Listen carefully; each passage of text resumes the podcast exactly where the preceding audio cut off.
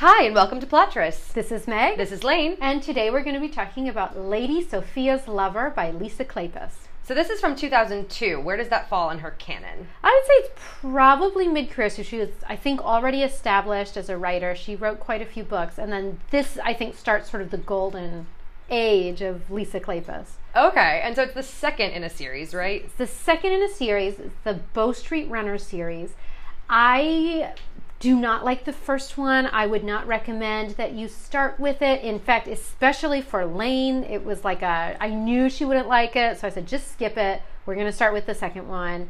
Um, the first one was about Sir Grant Morgan. I had a hunch because he's mentioned a lot in this book at, in passing, and Yeah. so is his wife, which I don't Yeah. think would happen if they hadn't been the stars Exactly. of the first book. Of course, his wife is mentioned by like, oh, you, you could tell there was a deep bond between the two of them, you know, something, you know, whatever. Which she has no character basically in the in the second book. Not She's- at all. Yep.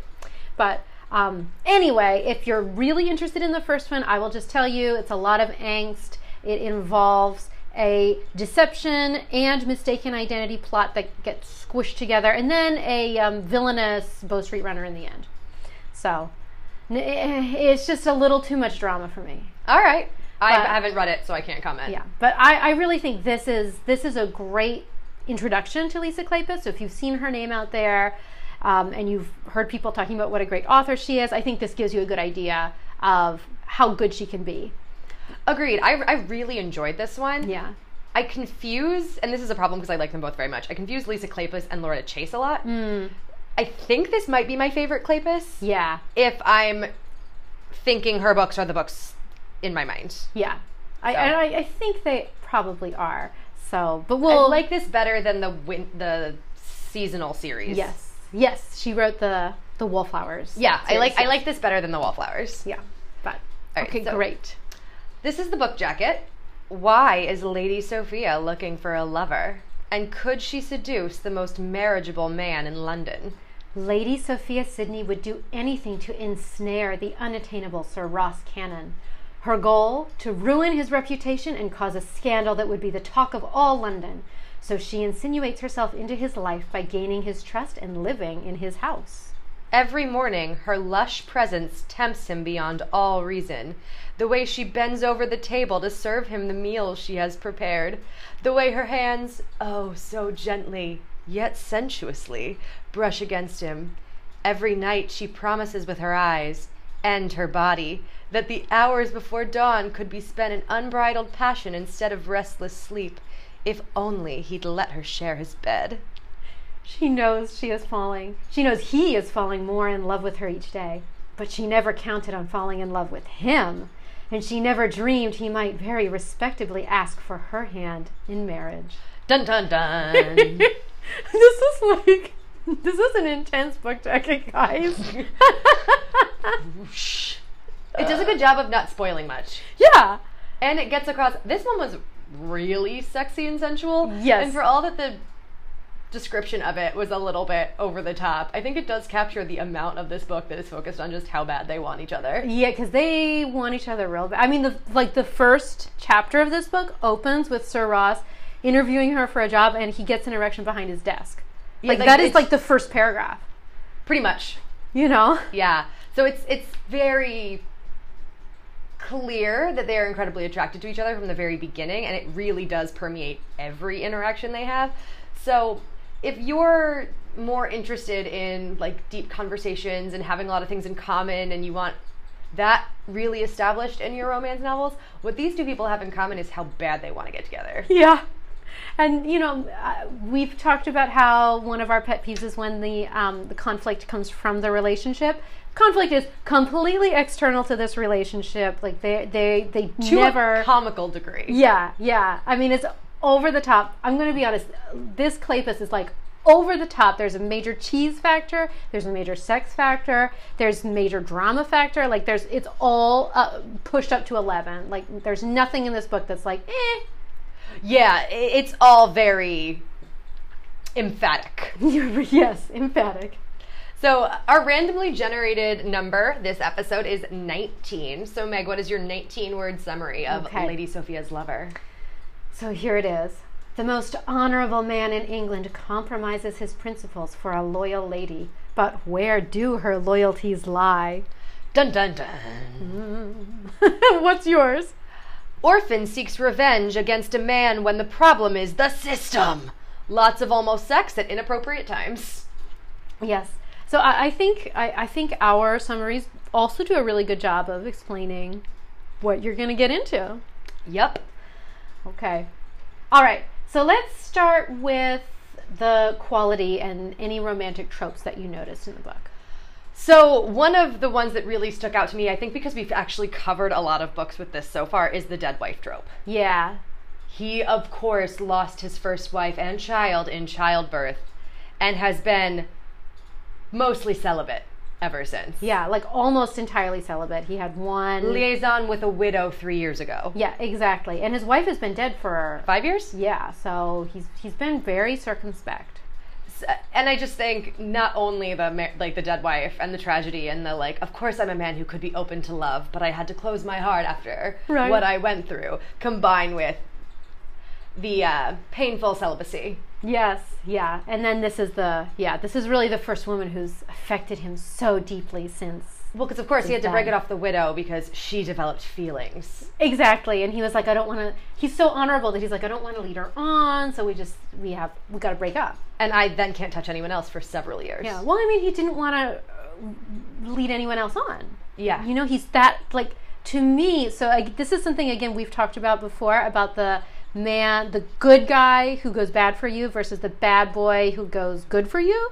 Sir Ross is like the epitome of like the good guy. Yes. So he's like the head of the Bow Street Runners. Yes. So not only is he like personally unimpeachably moral, but his job is enforcing that morality on society. Yes. He is so upright. So he's so yeah, so upright, and then he's so upright as well that even the people, the Cockney people that he most often passes sentences against, like respect him, and they're like, yes, he's he's fair, he's impartial, like he would never punish someone just to be mean, like he's just really Like rather than sending children who steal bread to jail, he sends them to the Navy yeah, and gets them a career and Exactly. builds their fortitude. Exactly. So, I mean, this is Sir Ross. This is Sir Ross. And I mean, from the moment he meets her, he's just, he knows that she's going to make him somehow compromise his principles. Like I said, he she comes in for a job and he's like, I'm not going to give you this job because I, I want to bone you. Basically, he's like, no, like you can't. I can't gives her the you." job. Just in case that's unclear. Dear listener, she got the job. She got the jobs. That's right. That's right. So she works for him in the magistrate's office. So at Bow Street, like writing up the hue and cry mm-hmm. and like working with prisoners and stuff. But then she also takes on the role of his housekeeper in his his house. And they're attached. They're attached. So yeah, yeah, yeah. She and then of course she starts her campaign of making him fall in love with her by just taking care of all of his creature comforts. She makes all this these wonderful food and you know makes sure that his his ties are starched and you know very like housewifely things. Right. Like notices when his ties are threadbare and makes him get new ones and forces him to shop. Exactly. Just like very, um, yeah, like very wifely things. Not even housewifely, but just more like he, he, it's been five years since he had a woman notice these things about him. So, so Lane, why does she want him to fall in love with her? Well, Meg, as I mentioned in my summary, she is sad tragic orphan. Oh, yeah. Her father was a viscount, Oh, my. but her parents were tragically killed. That's really sad. And what happened after that? She and her brother, the heir, um, were forced to live on the streets. Oh, my gosh. and they were kicked out by most of the family that took them in. And so they resorted to scraping by, and she ended up working as a servant for a kindly relative who fired her when she lost her virginity. Oh, damn, girl. And her brother um, was, to her mind, caught up in some petty theft and sentenced to, to hard labor, which killed him. And who sentenced him to this hard labor? Sir Ross. Dun dun dun. so for so for Sophia's like entire life, she has been blaming Sir Ross for the death of her brother, and so I, I'm not sure what caused her at this moment in her life to seek him out and decide to ruin him through seduction. And Through this- seduction. This is my favorite part, I think, about her harebrained scheme. The plan isn't just to like get access to his chambers, find evidence that his personal character isn't unimpeachable, and find evidence of corruption amongst the runners. Right. Her plan is specifically to do that, but more importantly, make him fall in love with her and then break his heart. Right, right. So her plan from the beginning is like, we're gonna hook up. I'm gonna make him fall for me. I'm not a virgin, so I can tell him the story and I can like go all out, and Mm-hmm. then I'll just leave him. And she's expecting him to be like paunchy and disgusting, which Yeah. is also hilarious because he's pretty regularly portrayed in like the papers, from what we can tell. yeah, but you know they're, caricatures, and you know uh, who knows what he looks like. but- Sure, but instead, so she's shocked, totally shocked when she walks in for this interview, and he's smoking. He's like Silver Fox. yeah, You know, like he's got some gray in his temples. He's a little bit older, but not too old, and like she's all about him like immediately. from the very beginning, she's like, "Oh no, this is going to be difficult because I wanted this just to be about ruination." But a piece of me is like, "Okay, yeah, Yeah. Um, and this is a great part for us, a great time for us to introduce one of our new features for the podcast. yes, so uh, we've already talked in several podcasts about like sometimes we get a reason for why the hero is just jacked. right." And especially when a lot of these are aristocrats who Mm-hmm. are scientifically inclined or business-minded or just l- layabouts. Mm-hmm. The idea that they would have had these amazing physiques back then, when we know most aristocrats were pretty soft and pudgy, Right. is hilarious.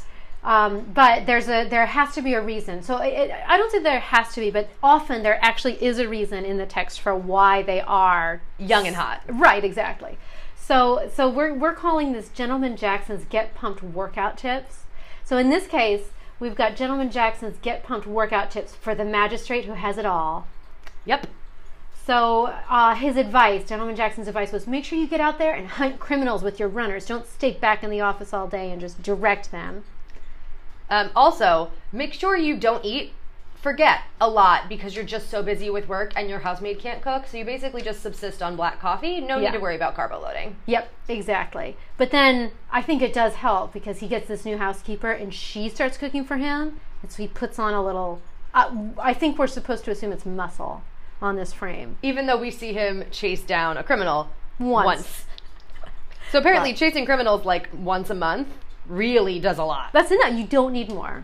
especially to have like a full muscled physique. Yeah, Yeah. fully. And I mean, yeah.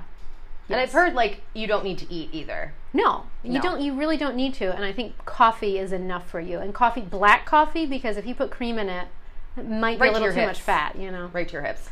So, okay. So yeah, he is jacked. Yeah, yeah, yeah. And I mean, he he. So, and what what is the reason given in the text for him to track down this criminal? It's because he has so much pent up sexual energy, like living and longing for her. Well, that's the other thing. His men basically call him out that it's Yeah. unlike it's like behavior that's unlike him. Yeah. For him to just take these unnecessary risks and go all out, especially on his own, and he admits it was stupid and he only did it because he's basically so like thinking with the wrong brain. Uh, Yes. I mean, it, this is, guys, this is great. This is so much fun. Like, Layton, I loved it. So don't worry though, because he gets shot. So we've got a hurt comfort trope. Yes. So he gets shot doing that. And then who has to nurse him back to health? Sophia. And this is the first moment where she's like, "Ah, maybe I don't want to hurt him. Maybe I hate seeing him hurt. Oh no. Oh no, am I in love with him? My revenge scheme is thwarted.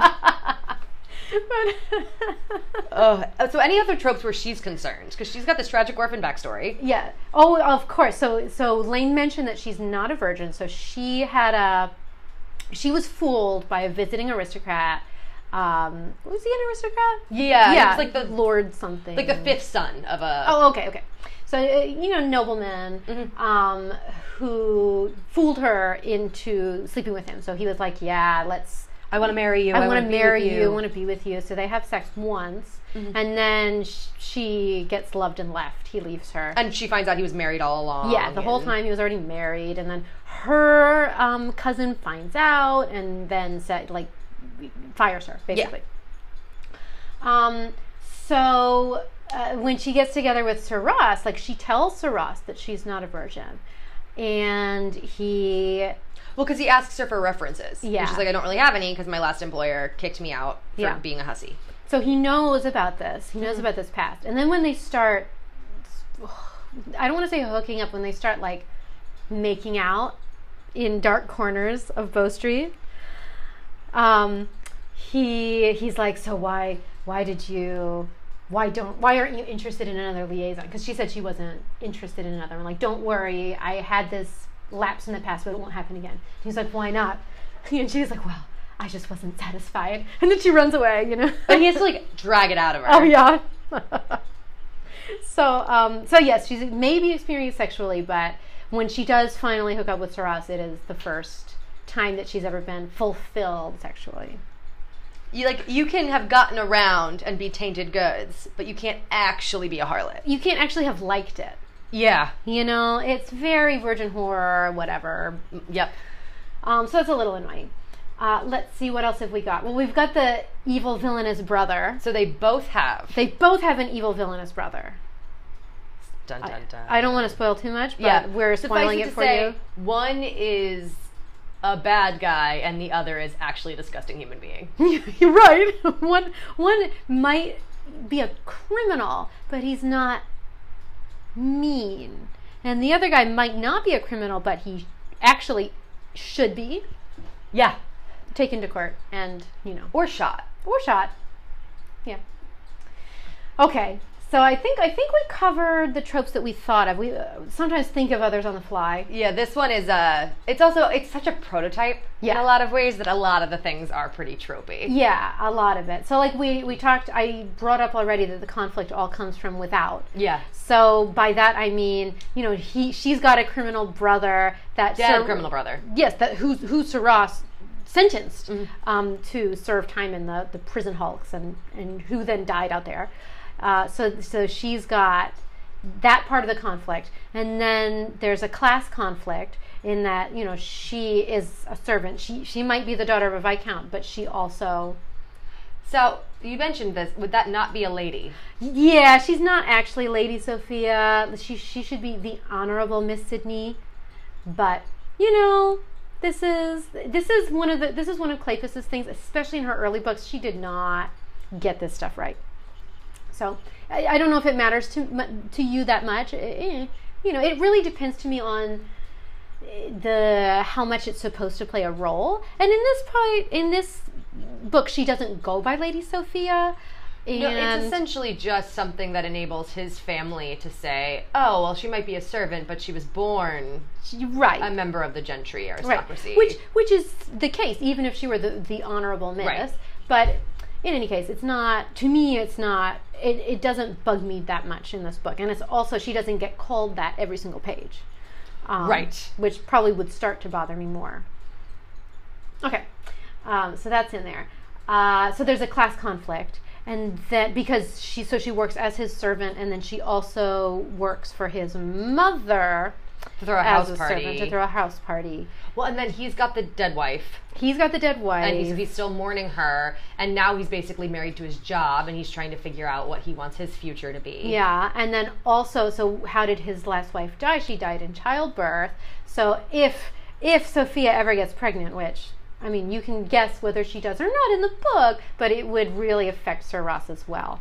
Right. And the other conflict is he's sort of got this equivalent of himself in the criminal underworld, Mm-hmm. who he's desperate to see behind bars. Exactly. Yeah. So um, what's his Nick Gentry. Oh yes, Nick Gentry. This actually is the person I was thinking of when we talked about Eric Gentry and the Chance. Oh, okay. who the last name because I think I mean I really like that the last name here was Gentry because he's like the king of the underworld, right? Right. I anyway, I just thought it was I, I really liked it, enjoyable. Like I loved that his name was Nick Gentry, and they just call him Gentry, you know?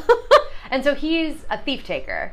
yes, But the word on the street is that he puts men up to criminal activity so he can then report on them and profit. exactly. So like, sure, he brings some people in and collects their reward on them, but then other times he just entraps them um, into to doing the criminal act and then brings them in. And of course, this is the sort of thing that it's difficult to prove. Yes. So they've arrested him on numerous occasions, and he's very popular with the people. Oh yeah, the people love him, and he's like so charismatic And so But hot. He has animal spirits.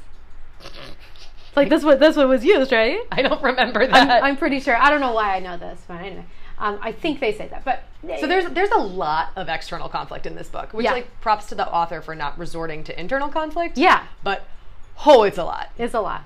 So it's a lot. I mean, it is all super over the top. Personally, again, I love this. It was so great that it was. I don't know. To me, like if you're gonna have a conflict, like have it be over the top. Like go there for me. I'm I'm about that. And there's a couple of other things we just don't want to mention because they get too spoiler heavy. So suffice it to say that wasn't a comprehensive list. Yes. Um, so the let's see the writing in general, I think it's very Kleypas-y, and by that I mean the characters are really fun, the situations are fun. There's a lot of good sex. The writing itself is good. The sentence structure is nice. The plot gets a little muddled. So very, I I would say one of Kleypas's features is that they so the hero and heroine meet. There's this like sexual tension that just gets ramped up and ramped up and ramped up they get married and then what do you do with the plot you know and so that it, that happens here too Well, and especially because once they're sort of stuck together, the worst things that can happen sort of get dialed down. mm-hmm. She it definitely got a little bit less cohesive right after the wedding, yeah which isn't a big part of the book. mm-hmm. no it's not They get very married much. pretty late. they so get married pretty late It's sort of just the wrapping up of the conflict. You're like, okay, that was fine, but yeah you read this book from the middle, not the end. yeah well and then you know after they get married then like what happens he buys a house for her and they go visit the house and then the, she gets pregnant and he deals with the pregnancy oh come on he, they all knew it and and then he has to deal with Nick Gentry and like, but the, they're it's like episodic. Yes. it's not like a coherent. It, you, it basically goes from this is a narrative to and now we are wrapping up the points one by one. Yep. But um, in an enjoyable way. Yes. Yeah. So like, visiting the house is is pretty hot. I am trying to picture the contraption they were using in that scene. I swear to God, Lane, I looked it up. I looked that thing up on Google. I googled it.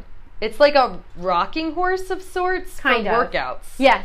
And so they We should have added that in to Gentleman Jackson's that's true. Get Pumped workout. So they're like going up and down on this contraption while going at it and it sounded good. You're right.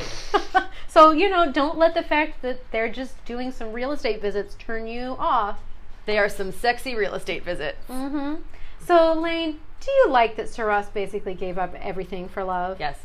Yeah, me too. I mean, he is it also didn't really seem to come out of nowhere. Mhm. Like clearly he has been working crazy hours as a runner for a very long time. mm-hmm. And especially once he gets Gentry, he sort of achieved what he Yep. wanted from his career. So he starts sort of thinking about once I get Gentry, what am I going to do? And I, I just love that he's like, all right, we're married now. I'm quitting my job. yeah, and I'm out. his plan is to loaf about and hang out with her and maybe do some charity. Yep. It, I mean, it's I would I would love that if like my husband and I could just be like, you know what, let's just hang out at home. I'd go crazy, but You know, well, I mean, have some charities. have some charities. You know, go to a ball, No, it was buy a house. he was exactly what I want from a romantic hero for sure. Yeah, I because Lane was like, I don't know, I haven't like loved all the Kleypas I've read, and I was like, okay, I was like, I will find you a hero you will love, and He- that hero is Sir Ross, the man of our times and of all times. Yes, he was perfect. Um, one of my favorite things he says about her in her head, and this is just like I like finding sentences that really stick out to me. One of the early hookups, he quotes thinks to himself that he has responded to her tender witchery with a low groan. Yeah. I want tender witchery on my tombstone. Yeah. And was this in a sexy scene? Yes. Or, okay. Because I could also see this being like when she makes him pancakes for breakfast. No, but the tender witchery I know, but I could. physical contact. Yeah, yeah, yeah. But I also could see this being when he's like hurt in bed. I could see all of it. I feel like it was a little bit post the Yeah. hers comfort, her yeah. comfort. that guys, when he gets shot and is in bed, it's amazing. With blood gushing out of his arm is not when I think blood would be rushing south, but you'd be wrong. Yeah. But and I'm like the day after too. She just has to change his bandages and they're stuck together in this small room. There is so much aborted attempts to actually have sex in Oh the my beginning. gosh. Mostly because of his injury slash people almost walking in on them. yeah. But it's the buildup is intense. Yeah, and you know what? I'm not complaining. So I think the tender witchery occurred in that ramping up Okay. part. Okay. Yeah, that's uh, that's what I was wondering. Okay, so sexy. We I think you guys already know we started talking about this. It is pretty sexy. Full stop. This book is hot.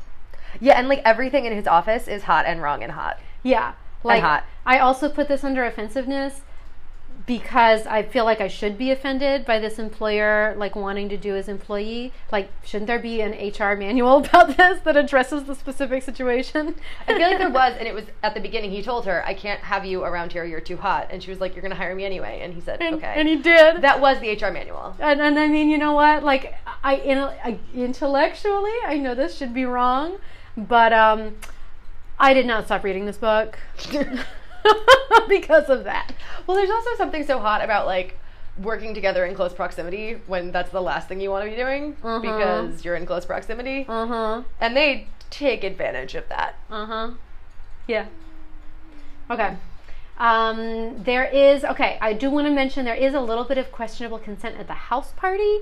Um, so he's they they have established already that they kind of both want to be intimate with each other, but then the moment that he goes for it is not the right moment. So this is like the third aborted attempt Yep. at hooking up. oh yeah, at least And basically he finds her like locked in a room with his brother. yeah And his brother has just been like insulting her Yeah. and tearing her down. Yeah. And calling her like a whore Yeah. and like making passing reference to her putting out to him too. yeah And Sir Walsh bl- walks in and Matthew, the brother, blames Lady Sophia. yeah. He's like she's been coming on to me all night.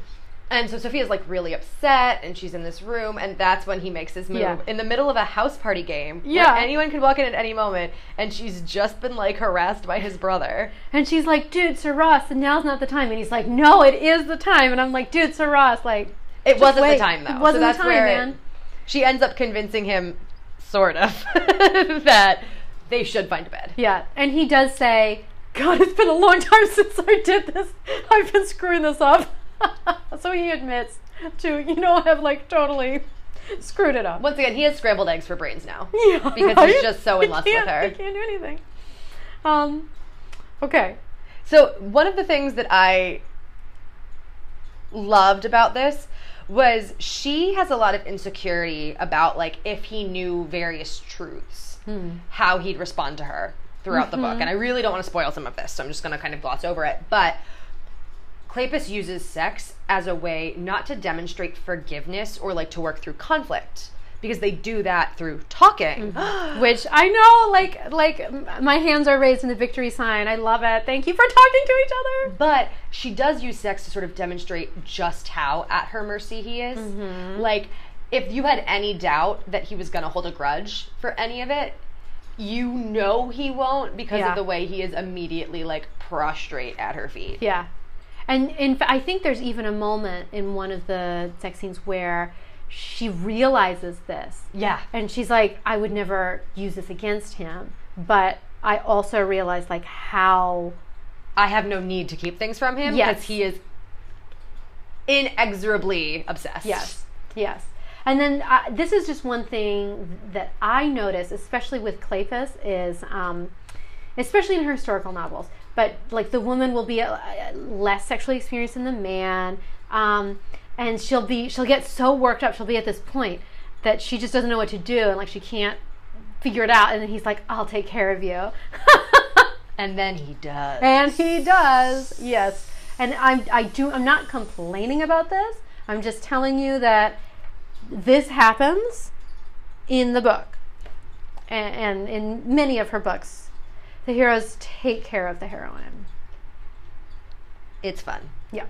Okay, uh, so we talked a little bit about the questionable consent and the employer employee. Was there anything else that offended you? Well, okay. So I did not find this offensive, but I knew that this would this would get up right up to Lane's line and maybe put a foot over. And it's the fact that her brother when he was sentenced to um, you know hard labor on I don't know if it was hard labor or just out on this prison hulk. So he's in a big old boat chained, Chained to the other other prisoners. convicts. So his, his brother does suffer some sexual abuse there. Yeah, I would say it was right up to my line. Yeah. It was not really dealt with in this book. Mm, right. I get the impression that it might be brought up again later or subsequently in the series, but um, it's obviously being on a prison boat sucks, and I didn't need to know the specifics of why it sucked yeah. in this book, so it was just a little bit over the top. I felt like for Yeah. the scene where it happens, um, and then the only other thing that bothered me, the end is him coming to a confrontation with the criminal he's been hunting, and she has to be present too for plot reasons. And when he realizes that she didn't just stay in the carriage the way he told her to, what he thinks about is beating her. Yeah, and I, to me, this is very much like the 1950s and 60s movies where the man is like, "Oh, you, you, I need to take you up back and spank you." You know what I mean? Well, he thinks that too. At Yeah, one yeah. point, he thinks he wants to put her over his knee, and it's just like through that whole sequence, he is using the idea of being a physical threat to her Yeah.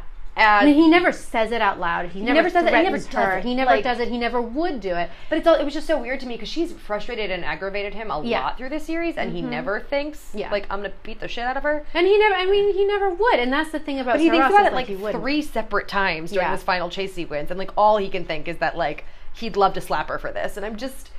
I just wish there'd been some other way to express his frustration than like his desire to think about hurting her. Yeah, and and I. so when I said it was like 50s and 60s movies where they get taken out back and spanked, like yes, I just find it a little bit outdated, but a commonly used trope. Right. You know what I mean? So like it is a trope that they will say, "Oh, you deserve, you deserve, uh, you know, beating for that." When they they would never actually do it, and I don't know. I think it's like there to show like how how deep their feelings are. Yeah, you know like, what I mean? Clearly, at this point, you're 95% of the way into the book. You already either, either love it or hate it. I was enjoying it, so I wasn't that bothered. But it was like Yeah. very jarring Yeah, exactly, exactly. because it was Especially- tonally so different than and anything especially. Sir Ross, who who I mean, throughout the book, he's described as being the magistrate who's like there for women and children. He goes after a man who has locked up his wife for cheating on him, even though the man is has not violated any laws. So at the time, the man was totally within his rights to control his wife that way. And Ross was like, "Nope, get her out of the attic," you know. So like he's out there defending women, defending children. His whole thing about hiring Sophia is that he doesn't want to take advantage of her and all this stuff. And then yeah, this gets thrown in there, and it's just It feels Yeah. out of character. exactly, So exactly. But overall, excellent book. Yeah, overall, I really enjoy this book. It's so much fun. So over the top. It's so full of like great cheese. Like when I say it's cheesy, I, I, that is not a criticism. Like I love it. I love it. And then there's just some a lot of great. Sex. Yeah, I was trying to think of a different word for it, but you know. Say what you mean. I mean, there there are a lot of really good scenes. Several. I can't even list them all, guys. Yeah. No. Uh huh. Several. And if you're looking for like diversity of, of scenes, we've got like the bedroom, we've got the drawing room, we've got his office, we have um, visiting the house where they find this uh, mechanical horse, I think it's called. And we've got outside under a tree on a really hot day. I'm just slowly nodding. like this, there. And I know we're missing some. And more, and and more. So, So- um, Pantry, yes. Two thumbs up. yeah, we liked it. It's good. So let us know what you thought. You can find us on uh, Instagram at Plottress, and you can reach us via email at plottress at gmail.com. And if you enjoyed today's episode, please rate, review, and subscribe. We had a great time talking about it today, and I'm sure we'll be back next time with another book for you.